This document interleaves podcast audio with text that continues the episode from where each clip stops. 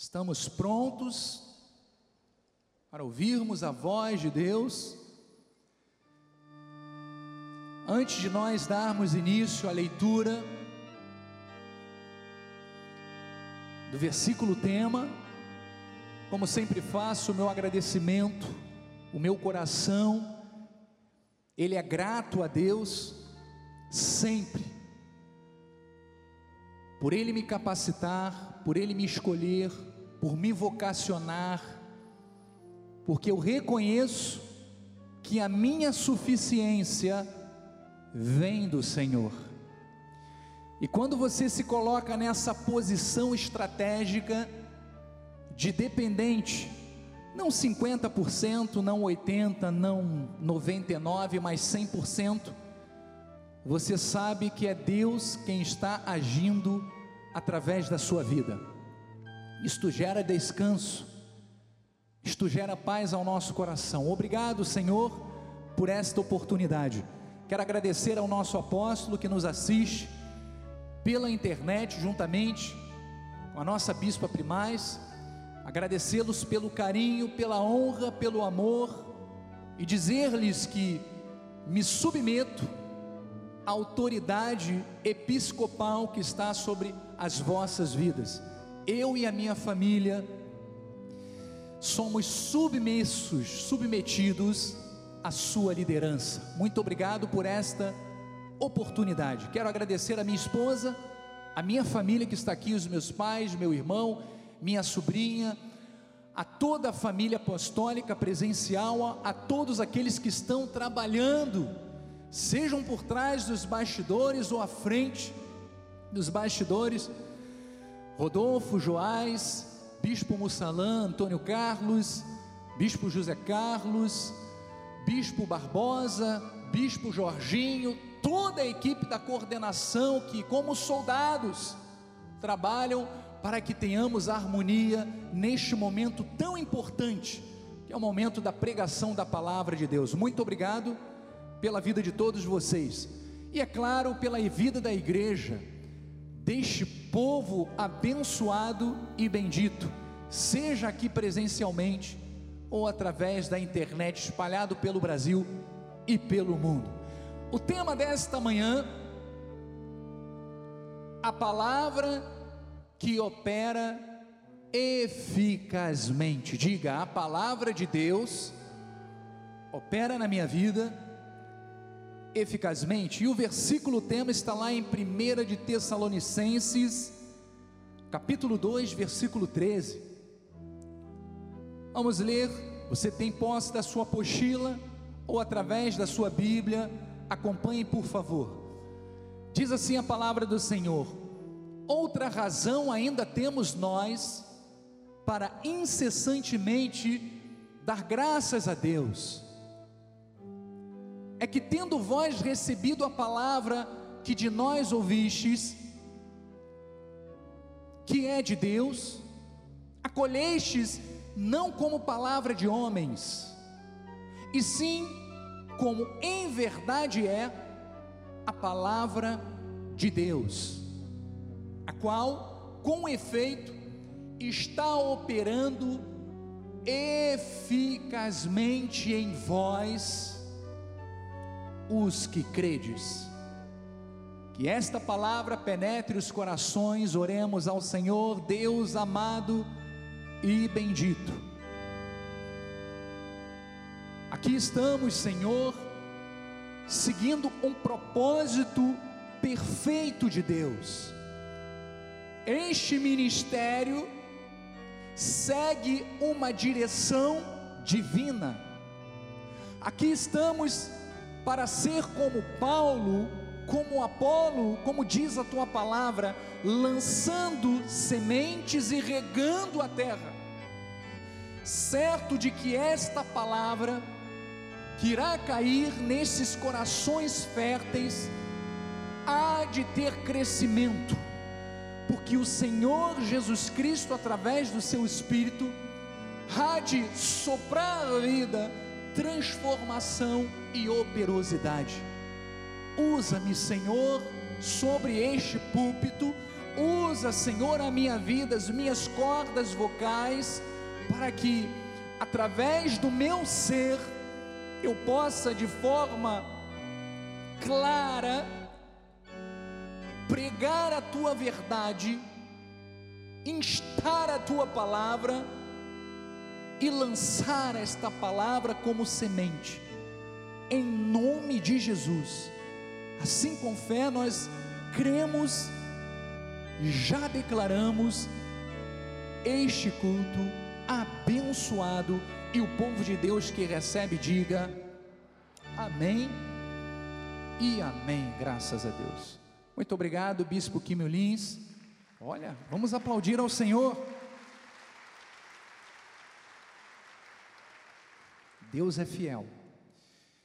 Pedras vivas do Senhor, eleitos de Deus, nação santa, povo que é propriedade exclusiva do Pai.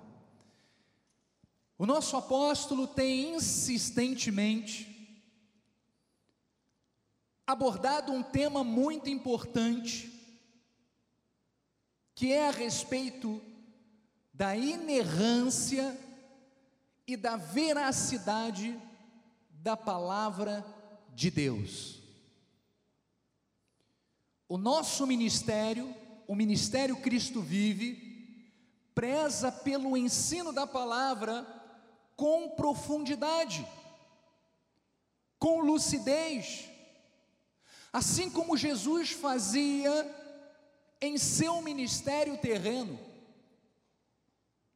Nós somos um ministério reformado, porque estamos estribados apenas na fé e na certeza de que toda a plenitude dos bens espirituais já nos foram dados, já nos foram doados, já nos foram outorgados através da graça de Deus.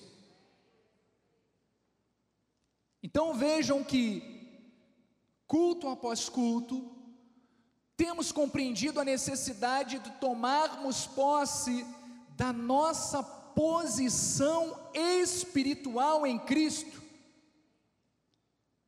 e de estarmos totalmente comprometido, diga, comprometido com seus ensinamentos, com o ensinamento da palavra de Deus por intermédio da Bíblia Sagrada.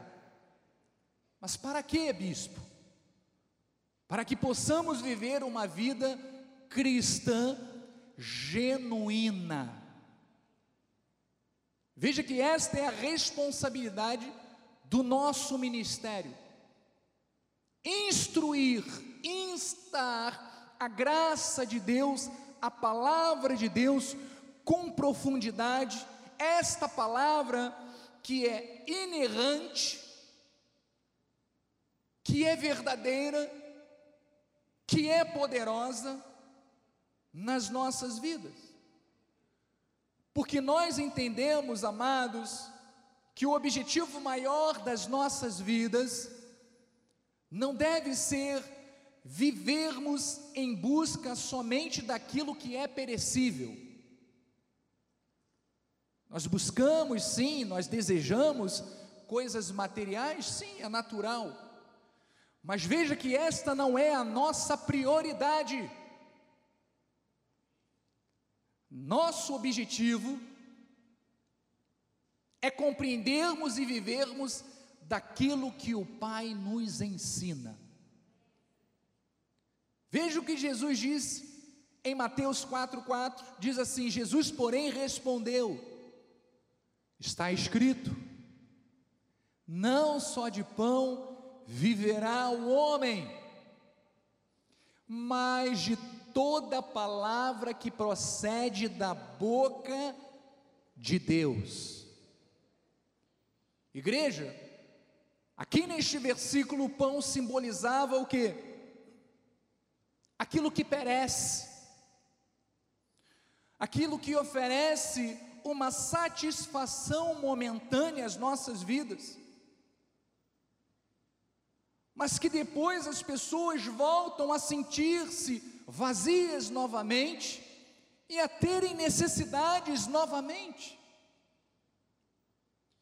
Porque as coisas materiais, elas não saciam a nossa necessidade plena. Mas veja que a palavra que procede da boca de Deus, ela sim nos farta, ela sim supre as nossas necessidades, sejam elas espirituais ou emocionais, mas de forma contínua, de forma plena e total. Então veja que no texto que nós lemos, que foi o texto base que nós acabamos de ler lá em 1 de Tessalonicenses, o apóstolo Paulo ele estava dando graças a Deus pela vida dos Tessalonicenses, porque eles haviam recebido e acolhido, ou seja, guardado o Evangelho da graça de Deus como algo que havia vindo da parte de Deus para a vida deles. Veja que esta performance, esta característica, este modo de comportamento, é um modo que nós devemos também agir. Porque assim como aquela igreja havia recebido a palavra transformadora da graça de Deus, amados, semanalmente, nós temos recebido e nos alimentado desta mesma palavra. E isto tem que refletir através da nossa vida. Assim como Paulo percebeu que aquela igreja ela havia demonstrado através das suas atitudes a transformação daquela palavra, porque haviam recebido como sendo algo de Deus para as suas vidas. Você recebe como sendo algo de Deus esta palavra para a sua vida, diga amém, eu recebo. Então, quando ele usa a expressão palavra de Deus, ele referiu-se ao Evangelho e tudo quanto o mesmo pode envolver. Paulo refere-se à mensagem falada, à mensagem pregada, por intermédio da qual havia declaração, ele havia declarado as revelações concernentes a Cristo. É claro que mais tarde, a essência da sua mensagem, ela foi registrada de forma escrita. E hoje nós temos acesso às suas epístolas. Mas veja que o apóstolo da graça, o apóstolo Paulo, ele tinha uma confiança incessante na origem divina da mensagem que ele havia anunciado. Porque havia experimentado a presença de Cristo através de experiências místicas que ele teve com Deus, seja por meio de visões ou através de revelações. Então vamos ver o que ele confirma em 2 de Coríntios 12, 1. Ele diz assim, ó: Se é necessário que me glorie, ainda que não convém, passarei as visões e as revelações do Senhor. Conheço um homem em Cristo que há 14 anos foi arrebatado até o terceiro céu. Se no corpo ou fora do corpo, não sei, Deus o sabe. E sei que o tal homem, se no corpo ou fora do corpo, não sei, Deus o sabe foi arrebatado ao paraíso e ouviu palavras inefáveis, as quais não é lícito ao homem referir. Então, olha que maravilhoso, olha que extraordinário.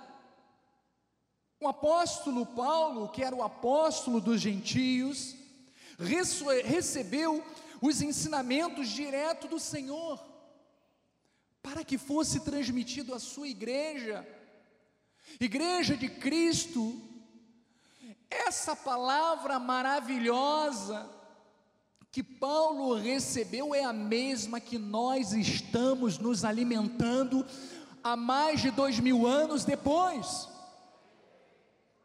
É esta mesma palavra, esta palavra é importante, esta palavra é maravilhosa,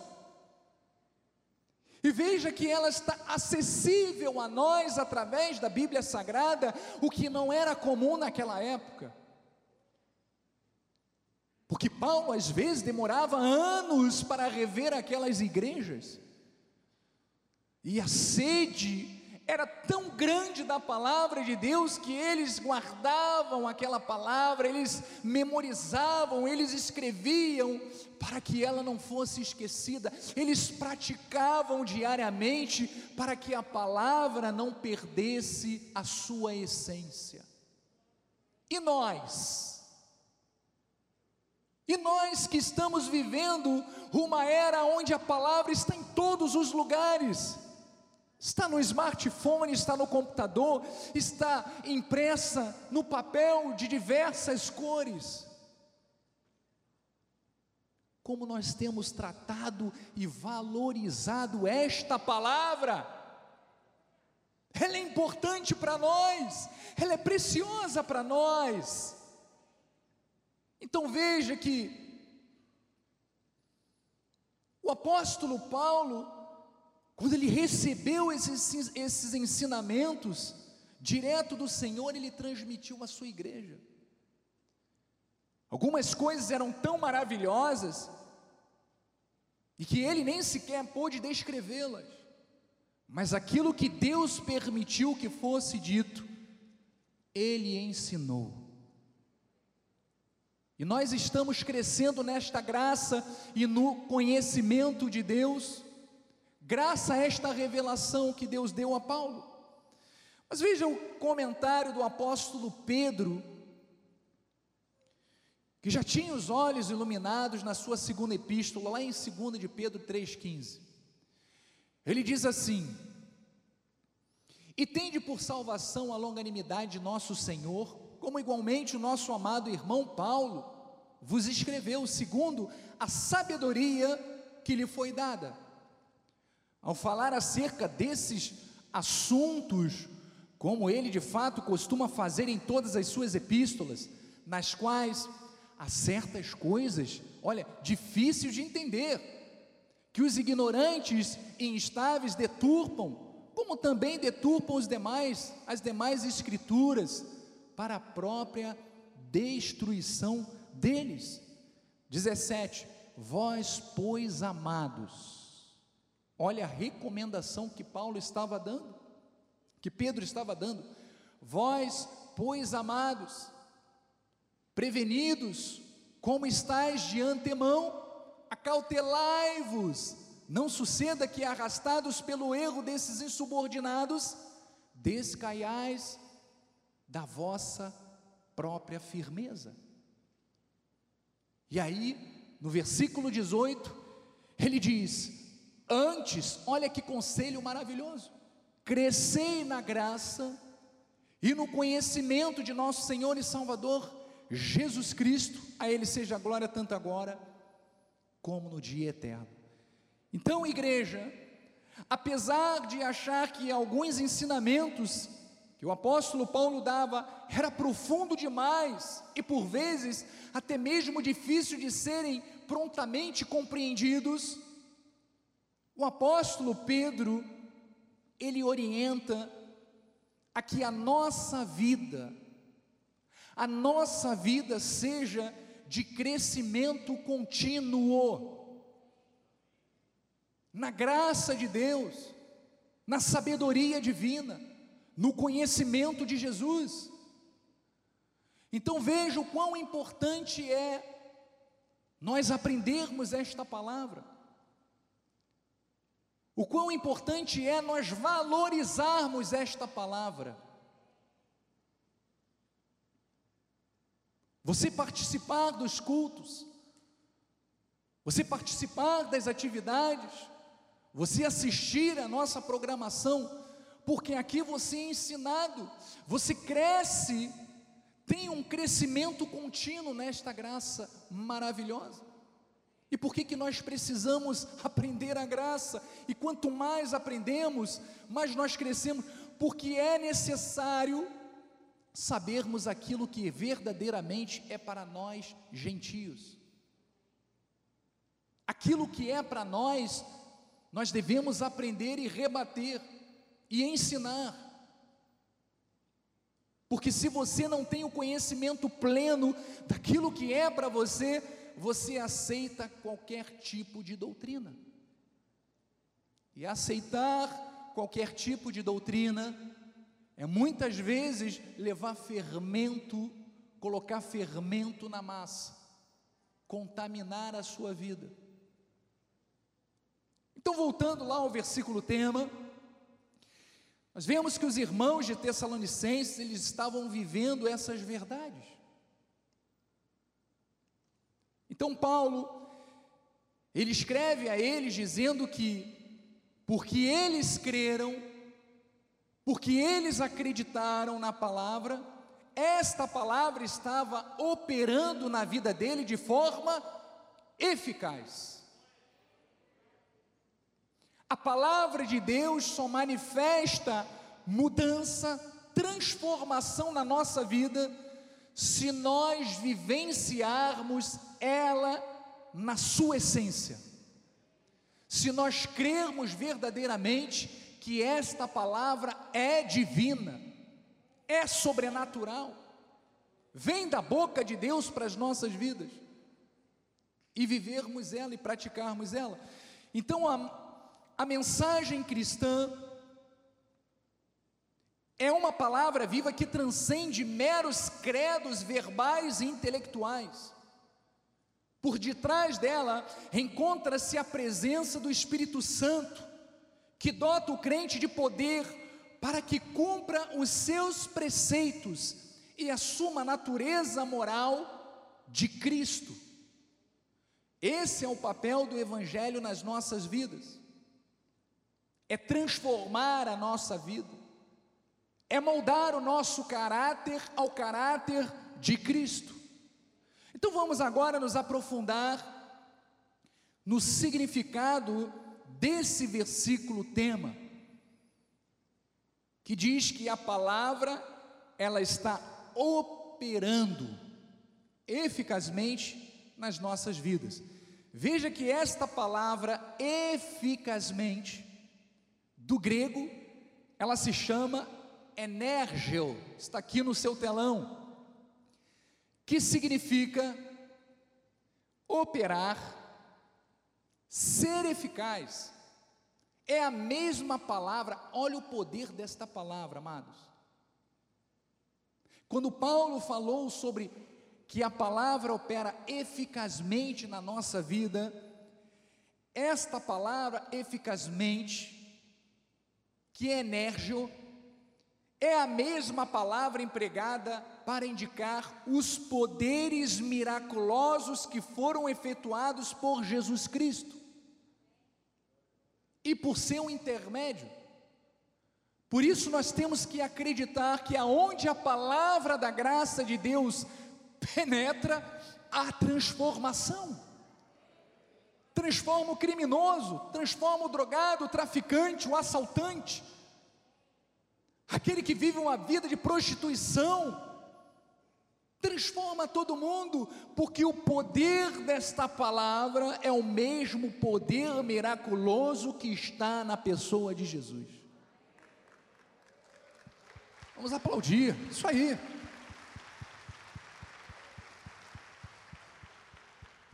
Então isso nos dá a entender que a palavra pregada, ela exerce poder não meramente como um conceito, uma teoria, mas na realidade e na prática. Paulo diz que aquele que crê, que confessam a Cristo como Salvador, aqueles que têm confiança na sua mensagem, diga eu tenho confiança na mensagem de Cristo. Tenha fé que manifesta o poder de Deus por intermédio do recebimento da palavra. Quando eu confesso esta palavra e recebo esta palavra na minha vida, o poder de Deus está operando, já está manifestando transformação, já está mudando a nossa vida. Então, além desse poder que a palavra exerce em nós, os crentes que cremos, precisamos ter bem claro em nossa mente que quando Deus ordenou aos seus servos que registrassem a sua palavra, também teve como dos um dos principais objetivos orientar a vida de todos os cristãos ao longo dos séculos, até os dias de hoje. Como eu falei anteriormente, hoje nós somos beneficiados por esta palavra. E Paulo afirmou isso escrevendo a Timóteo, lá em 2 de Timóteo 3,16. Ele diz assim: toda a escritura é inspirada por Deus e útil para o ensino, para a repreensão, para a correção, para a educação na justiça, a fim de quê? A fim de que o homem de Deus seja perfeito e perfeitamente habilitado para toda boa obra. Você está compreendendo a razão de nós recebermos a palavra de Deus? Deus está manifestando um processo na sua vida de transformação para que você esteja perfeito e perfeitamente habilitado para toda e qualquer boa obra. E, glória a Deus. Então veja que interessante. Ele diz que toda a escritura é o que? Inspirada por Deus. Essa palavra inspirada, originalmente, ela significa soprada por Deus. Toda palavra foi soprada por Deus. Deus soprou a sua palavra, inspirou os seus servos a escreverem a palavra que tivesse diversos efeitos e impactos na vida de todo cristão. Então nós vamos ver esses feitos, esses efeitos com maior profundidade no estudo da palavra original. Porque é sempre, igreja, o nosso ministério, como é o ministério do saber, do conhecimento, de uma palavra com profundidade, é muito importante nós compreendermos com maior abrangência o que Deus quis transmitir ao soprar a Sua palavra. Então vamos, vamos começar com a primeira palavra, que é útil. Nós entendemos que a palavra de Deus foi inspirada por ele, foi soprada por Deus e diz que ela é útil.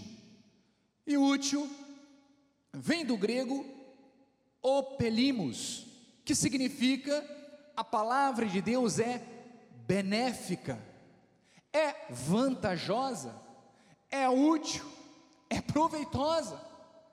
Olha o que a palavra faz na vida do cristão. E certamente você identifica as mudanças, as transformações que esta palavra operou na sua vida a partir do momento que você confessou-a na sua vida.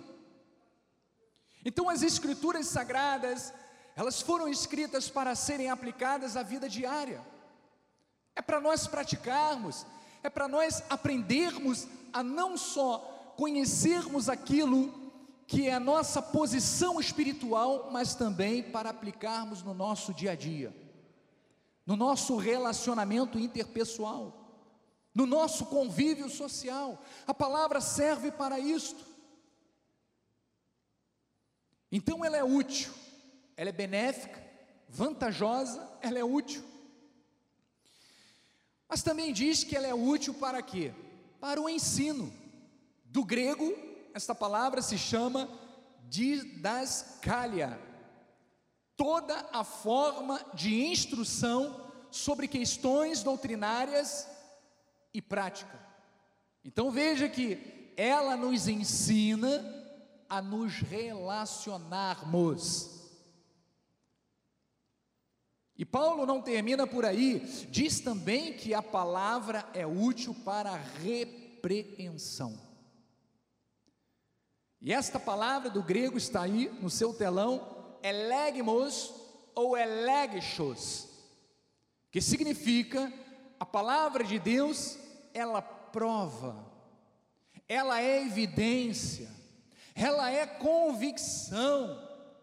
Diz que a condenação de um criminoso ou seja, a punição. Significa que as Escrituras possuem uma função corretiva aplicável, tanto às ações morais, quanto aos ensinamentos falsos e os seus mestres, tal como também ela repreende o pecado. Veja que, quando nós ouvimos a palavra, e tomamos uma decisão equivocada, a palavra nos repreende. No passado, antes de ouvirmos a graça de Deus, nós éramos de uma forma, nós agíamos, como diz a palavra, num tempo que era chamado de ignorância, porque nós não conhecíamos o poder, a utilidade que a palavra tem de repreender. Uma vez conhecendo o significado desta palavra na nossa vida, ela nos liberta totalmente do pecado, dos maus hábitos, dos maus costumes e nos faz vivermos segundo os seus propósitos. Outra aplicação da palavra é que ela serve para correção epanortoses, significa correção e aprimoramento. Ela também serve para educação. Educação vem do grego paideia, que significa criação, treinamento, disciplina. Amados, a palavra de Deus nos educa, nos gera os fundamentos do caráter de Cristo na nossa vida ela nos educa na justiça. Esta palavra de Kaiozune, ela indica que fica indicado aqui o treinamento daquilo que é reto. Ou seja, a palavra de Deus ela é útil para nos ensinar, para nos repreender, para nos corrigir e para nos educar a vivermos uma vida justa dentro do projeto, do plano perfeito de Deus para as nossas vidas.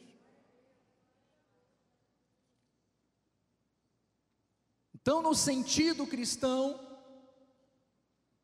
praticar o que é reto consiste em cultivar o caráter moral de Cristo.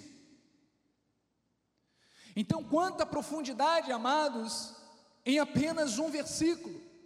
Esta passagem Paulo define objetivos específicos na ação da palavra na vida do cristão. Ensino para a nossa vida diária, para correção das ações morais, para aprimoramento, para treinamento naquilo que é reto. Não existe outra palavra no mundo que contenha preciosidades e poder para mudar uma pessoa. Só o Evangelho da graça de Deus tem este poder. E glórias a Deus, porque nós fomos plantados neste ministério, aonde a palavra da graça de Deus flui deste altar para as nossas vidas.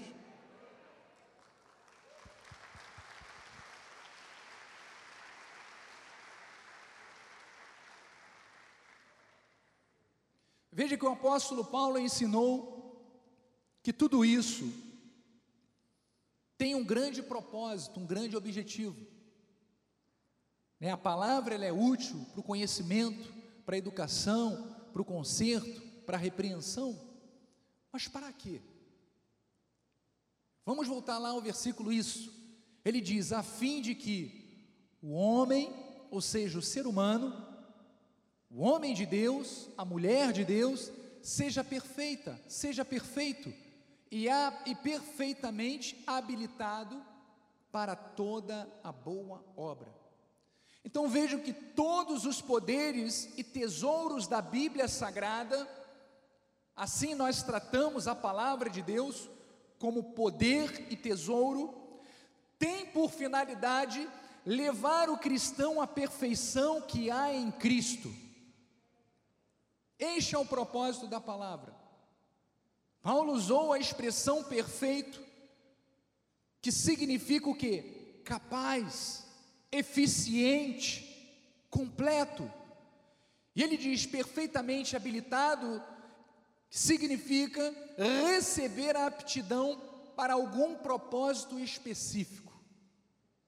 Deus está trabalhando o seu caráter, Deus está nos lapidando. Nós chegamos no ministério como uma pedra bruta. Eu não sei quantos já viram um diamante na sua forma original, bruta, mas é uma pedra que não tem o menor beleza, é uma pedra sem expressão, sem brilho. Mas a partir do momento que aquele que tem o poder sobre a pedra a lapida, a transforma, ela passa a se tornar valiosa. Assim a palavra de Deus está fazendo na nossa vida. Cada dia que passa, o Senhor está transformando a nossa vida, está nos transformando em pessoas melhores, preciosas para Ele. Isso significa estarmos perfeitamente habilitados para toda boa obra. Então nós somos equipados espiritualmente por intermédio do estudo da palavra e da nossa dedicação a Cristo Jesus. Dessa forma, somos capacitados, somos aperfeiçoados para exercermos os nossos dons espirituais e os propósitos que Deus tem para as nossas vidas. Por isso Paulo afirmou que a palavra ela opera eficazmente em nossas vidas. Mas veja que, como eu falei, isto é um processo diário. Por isso é tão importante que você seja constante na sua vida de devoção, seja particular, ou seja dentro da igreja, em congregação, que você sempre tenha este desejo dentro de você de aprender mais a palavra de Deus, de conhecer mais os mistérios de Deus que falam para as nossas vidas, aquilo que Deus quer nos usar. Então todos nós precisamos da palavra para nos corrigir, para nos orientar, para nos educar, para nos treinar. A palavra nos leva, nos leva a reconhecermos com humildade a nossa total dependência de Deus.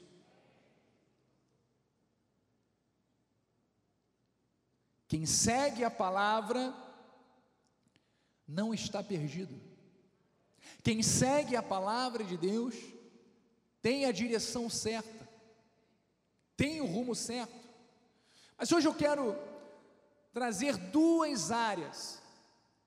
Existem dezenas de áreas importantes para nós tratarmos, mas hoje eu trouxe duas que eu quero compartilhar com vocês, e que são áreas que eu percebo que há muita necessidade de correção e aprimoramento em nossas vidas. Áreas nas quais precisamos estar educados pela palavra para que tenhamos uma vida alinhada aos princípios divinos, para que sejamos frutíferos e experimentemos a eficácia desta palavra diariamente em nossas vidas. Primeiro ponto é que a palavra de Deus, ela nos ensina a sermos pacientes. Diga pacientes. Eu sei que não é algo muito comum nos dias de hoje, não é mesmo? Mas a paciência é um fruto do Espírito. E nós, como filhos de Deus, temos que exercer a paciência na nossa vida.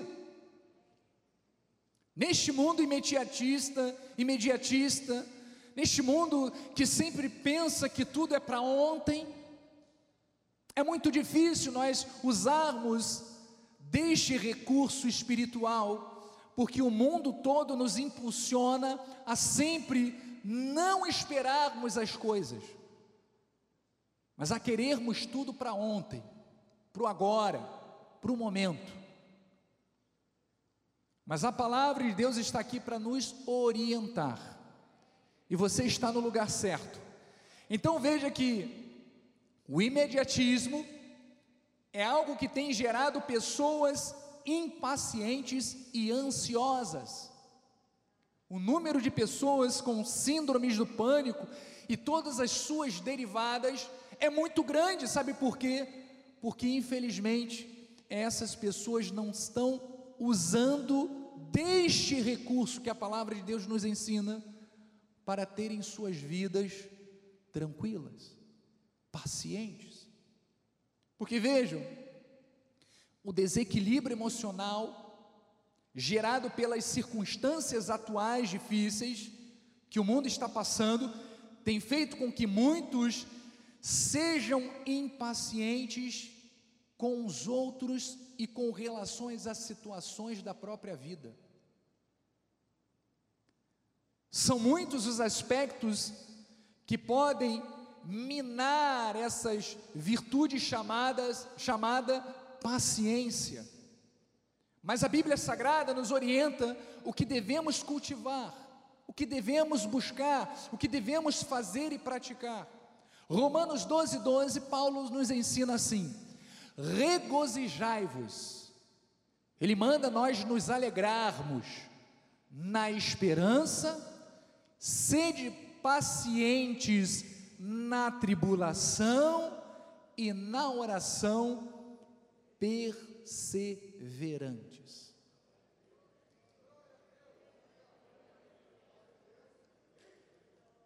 Então vejam só, nesta única passagem estão três conselhos importantes, que na prática podem gerar uma verdadeira revolução positiva na vida do cristão.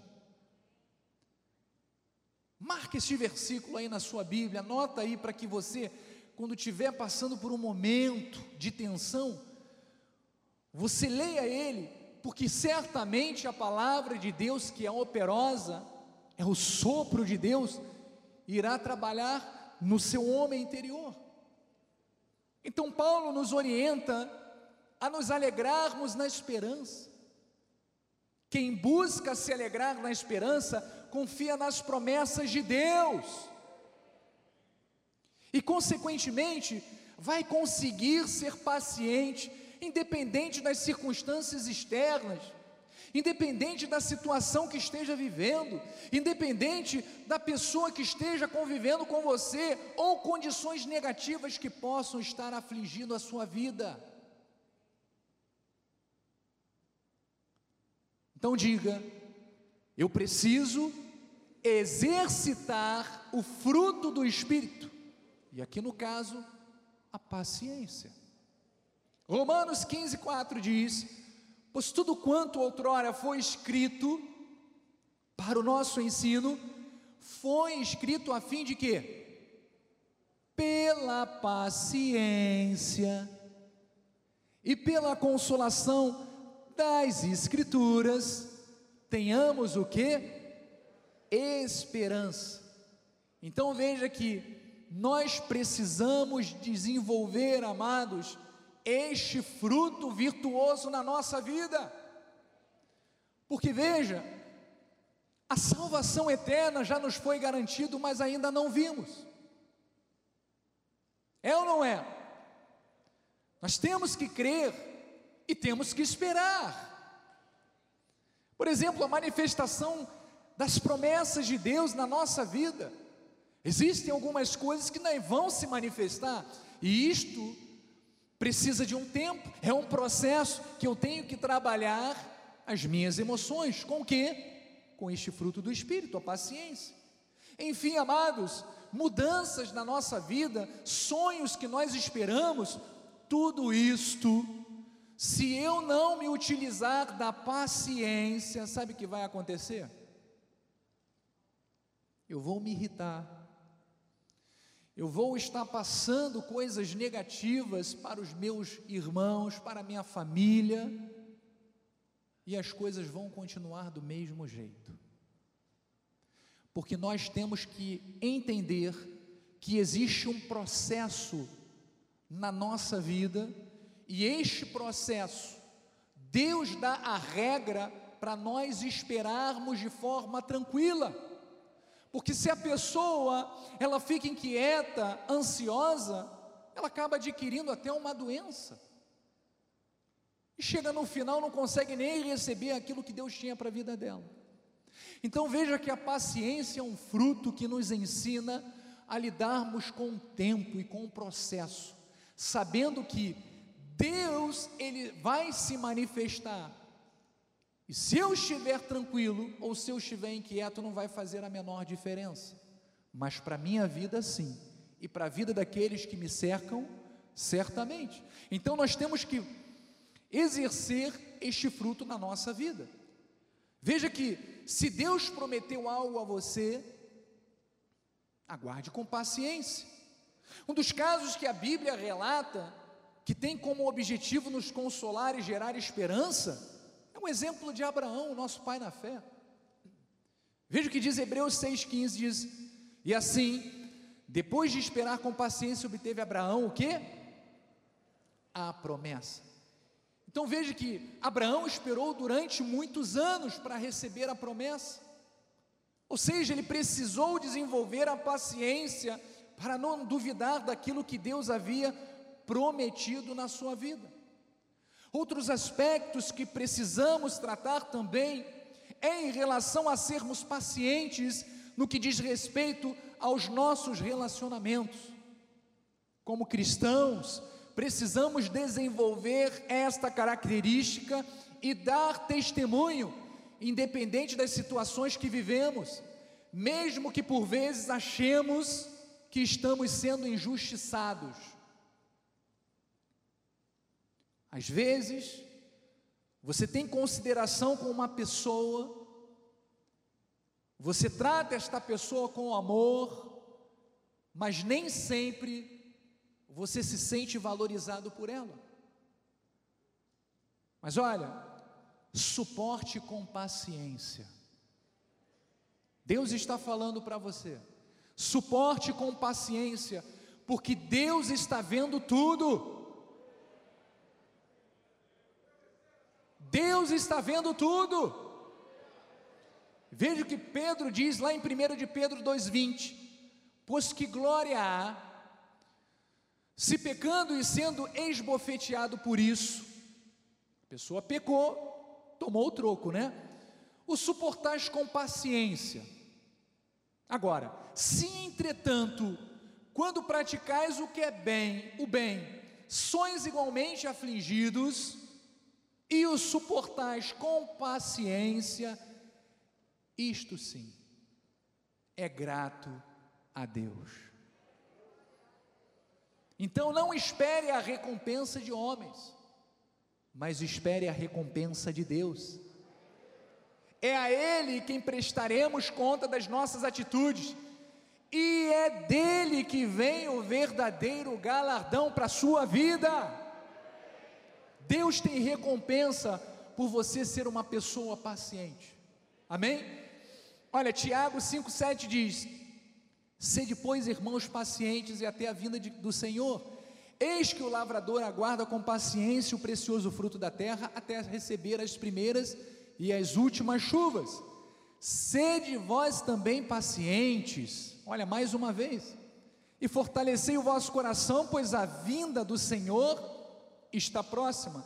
Então devemos fortalecer o nosso coração na confiança de que o Senhor, Ele está cuidando de nós, Ele conhece todas as situações que vivemos. Então ele diz no versículo 11: Eis que temos por felizes os que perseveram firmes. Tendes ouvidos da paciência de Jó e vistes que fim o Senhor lhe deu? Porque o Senhor, amados, o Deus a quem servimos, é cheio de terna misericórdia e compassível. Então, eleitos, vamos exercitar esta virtude, diga amém. Eu vou exercitar. Sabe por quê? Amados, o mundo precisa da nossa vida como um testemunho, um diferencial. A sociedade, a nossa família, os nossos amigos precisam de enxergar você como um diferencial.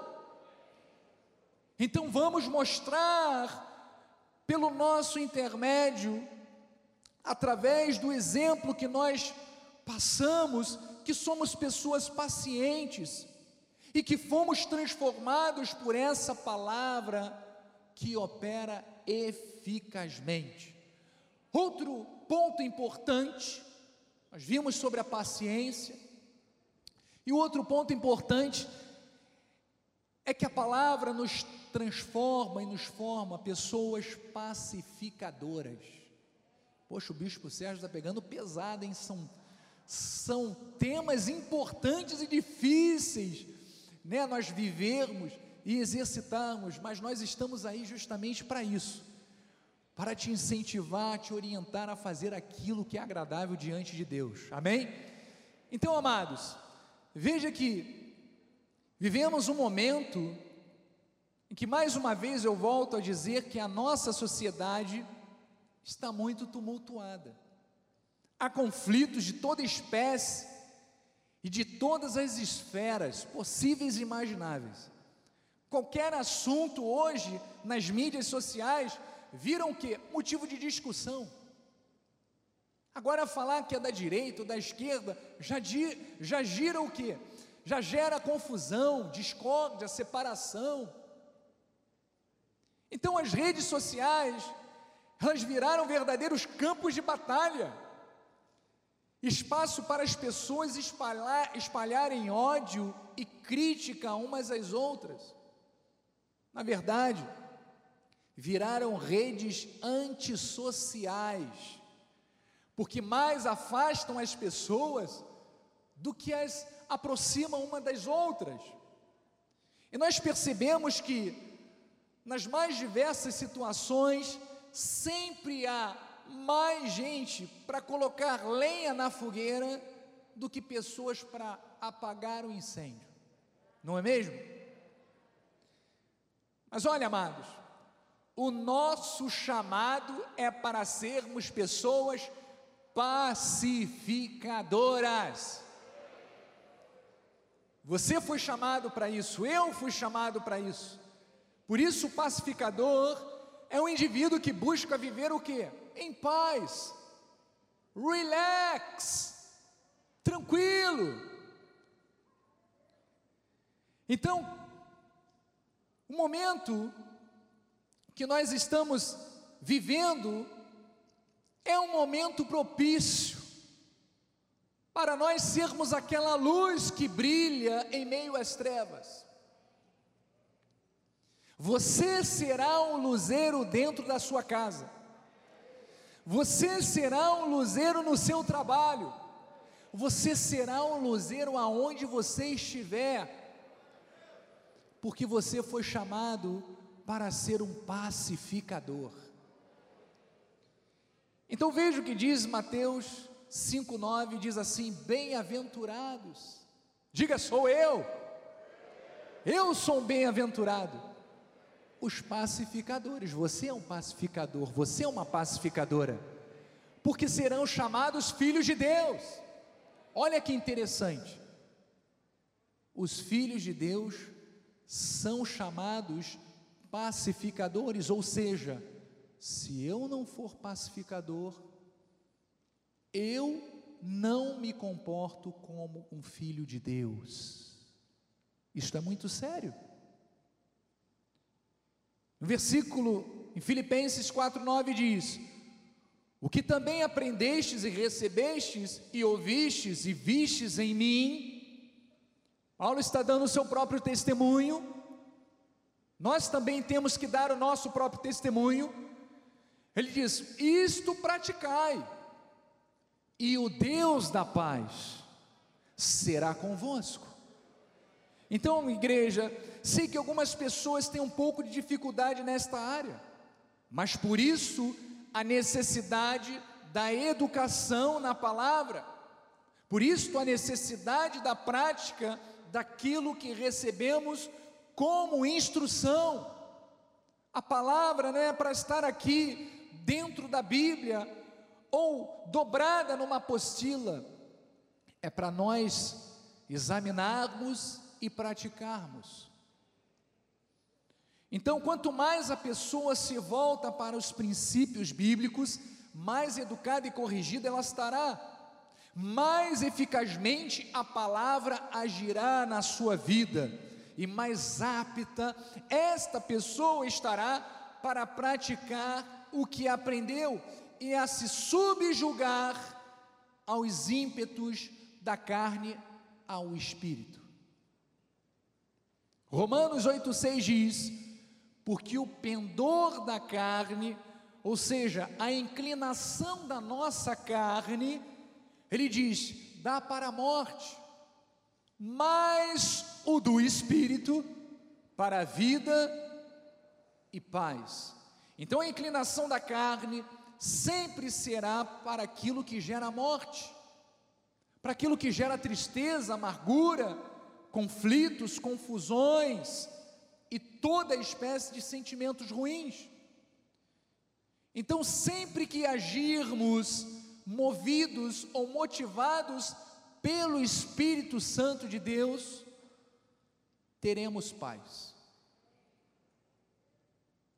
Por exemplo, no nosso convívio familiar, devemos fazer o que, bispo? Devemos cultivar essa atmosfera de paz dentro do nosso lar.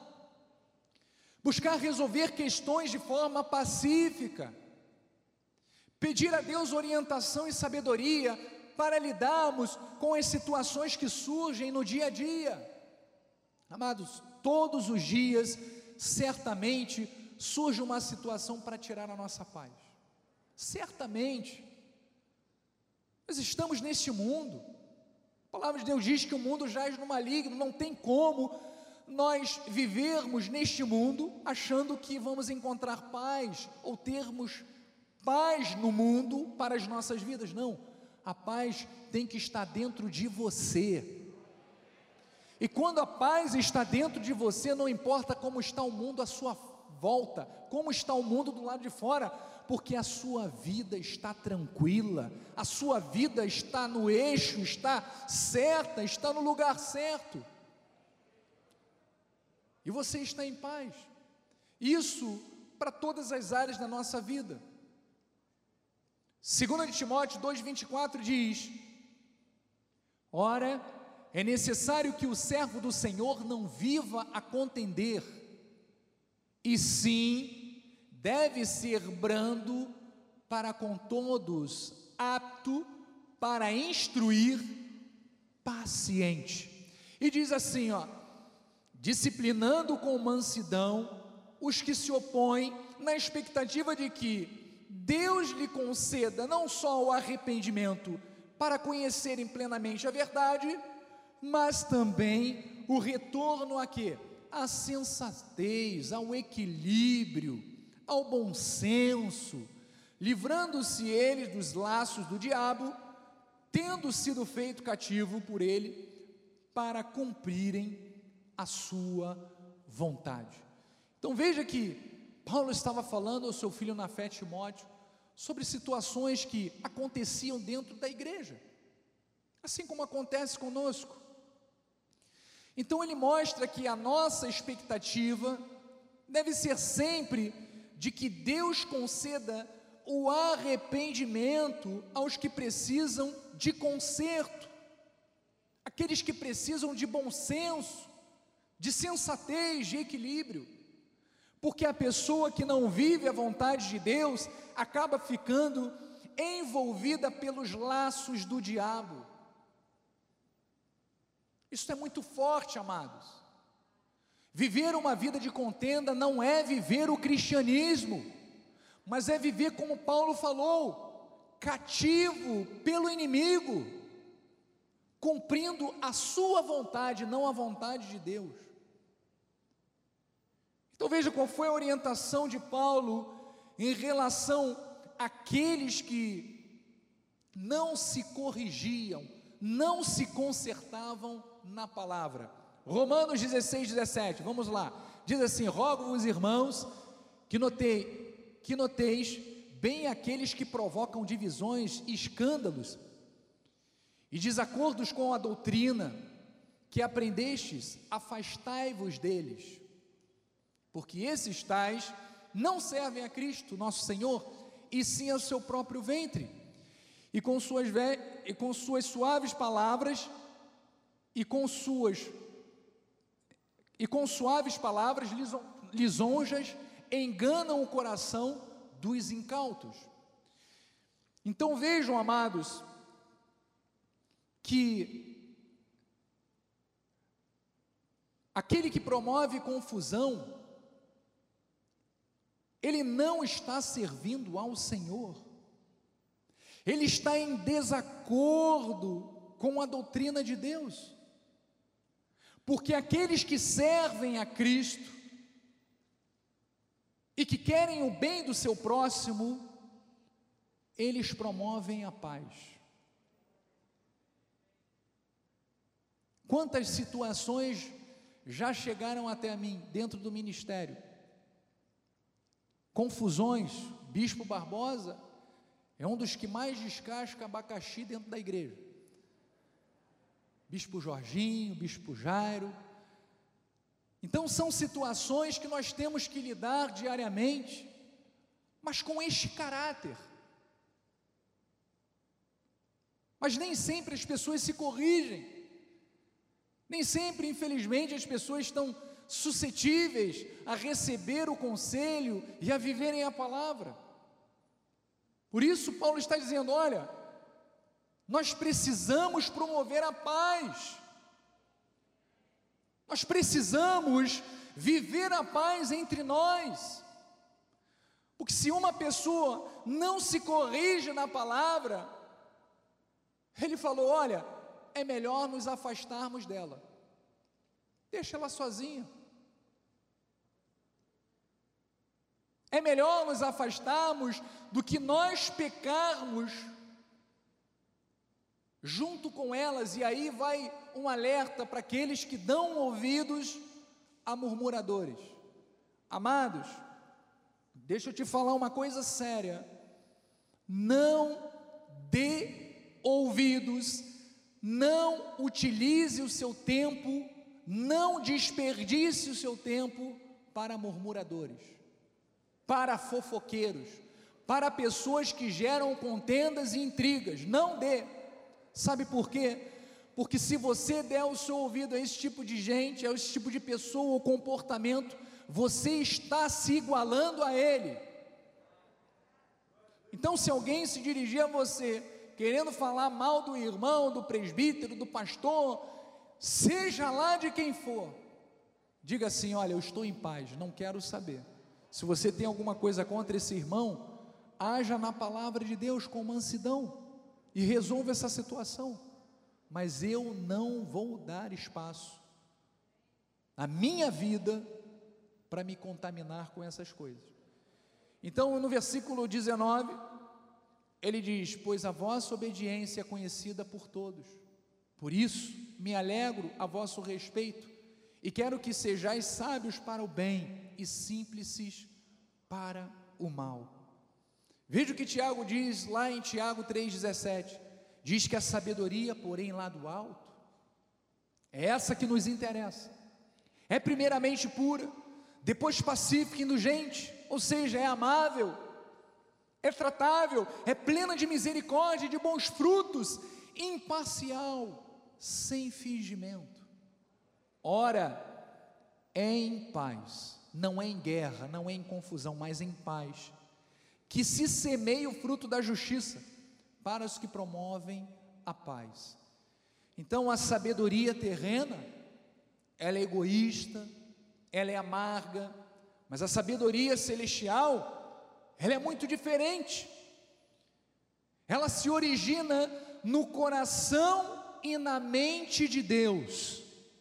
Ela nos ensina a sermos gentis, a sermos complacentes, a sermos misericordiosos. Paulo também orienta os irmãos em Roma, vamos lá em Romanos, já estamos chegando ao final. Se possível, quando depender de vós. Amado, se depender de mim, pode ter certeza, tem de paz com todos os homens. O apóstolo costuma dizer uma frase assim: é melhor ter paz do que ter razão. Nunca mais esqueço essa frase. É melhor ter paz do que ter razão. Romanos 14, 19 diz: Assim, pois, seguimos as coisas da paz e também as da edificação de uns para com os outros. O que nós estamos fazendo aqui, igreja, é nos edificando. Veja o ambiente de paz que nós estamos vivendo. Aqui é o Espírito Santo de Deus. Aqui é a presença de Deus na nossa vida, nos edificando, agindo, forjando o nosso caráter à imagem e à semelhança do Altíssimo. Então, amados, que sejamos conhecidos por levarmos a paz de Deus aonde formos, que os nossos relacionamentos sejam cultivados de forma pacífica, que sejamos conhecidos como filhos de Deus pacificadores. Eu quero declarar sobre a sua vida agora a mesma palavra que Paulo declarou em sua segunda carta aos Tessalonicenses. Está aqui. Diz assim: Ora, o Senhor da paz, receba aí no seu espírito ele mesmo vos dê continuamente a paz em todas as circunstâncias. O Senhor seja com todos vós. E eu termino com Tito. Eu termino com Tito, que também é uma palavra que reforça tudo aquilo que nós aprendemos. Diz assim: a palavra do Senhor, porque a graça de Deus, diga a graça de Deus, se manifestou salvadora a todos os homens, educando-nos para que, renegadas as impiedades e as paixões mundanas, vivamos no presente século sensata, justa e piedosamente aguardando a bendita esperança e a manifestação da glória do nosso grande Deus e Salvador Jesus Cristo, o qual a si mesmo se deu por nós, a fim de remir-nos de toda iniquidade e purificar para si mesmo um povo, você. Olha para o seu irmão, você, um povo exclusivamente seu, zeloso de boas obras. Essa é a vontade de Deus para a sua vida. Assim seja, assim diz a palavra de Deus. Obrigado, Jesus. Obrigado porque a tua palavra é maravilhosa. Obrigado porque passamos aqui, Senhor, estas horas preciosas. Nós louvamos a Ti, nós oramos a Ti, nós semeamos na Tua obra e nós ouvimos, recebemos, Pai, esta palavra maravilhosa que certamente edificou de forma sólida a nossa vida. Obrigado, Jesus, porque temos a certeza de que este tempo foi um grande investimento na nossa vida.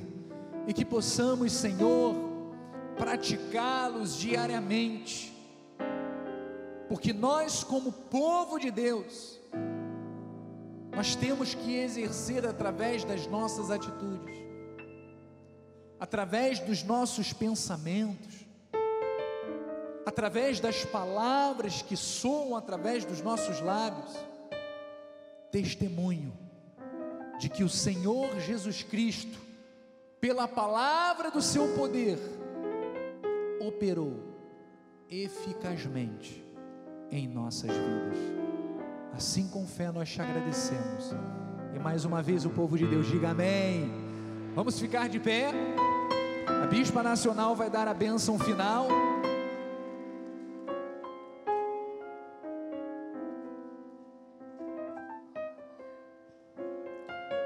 Glória a Deus. Você está feliz por estar na casa do Senhor, por ter dedicado essas horas a esse estudo profundo da palavra, amado? Cada culto nesse ministério é uma aula. Nós aprendemos a palavra com profundidade, com lucidez, e você deve valorizar muito isso. Você deve ser muito grato a Deus por estar em um ministério que tem tanta responsabilidade com a pregação da palavra. Amém? Glória a Deus. Estenda suas mãos para o altar, Senhor. Mais uma vez te damos graças, Pai. Por este culto maravilhoso, por esta palavra que foi semeada nos corações, porque nós compreendemos e fomos educados na tua palavra, entendemos que a tua vontade é que sejamos pessoas pacientes e, acima de tudo, pacificadores, Pai para que todos nos reconheçam como filhos de Deus, como testemunhas da tua glória nesta terra, Pai. E agora sairemos da tua casa com alegria, em paz nós seremos guiados. Pedimos que o Senhor envie anjos poderosos para que ministrem em nosso favor, para que nos guardem, nos livrem de todo o mal. E que a tua graça, a tua paz, as doces consolações do teu Espírito Santo se manifestem hoje e eternamente em nossas vidas. E aqueles que recebem, digam amém. Amém. Glória a Deus. Vá em paz, vá feliz. Tenha uma semana muito abençoada. Em nome de Jesus.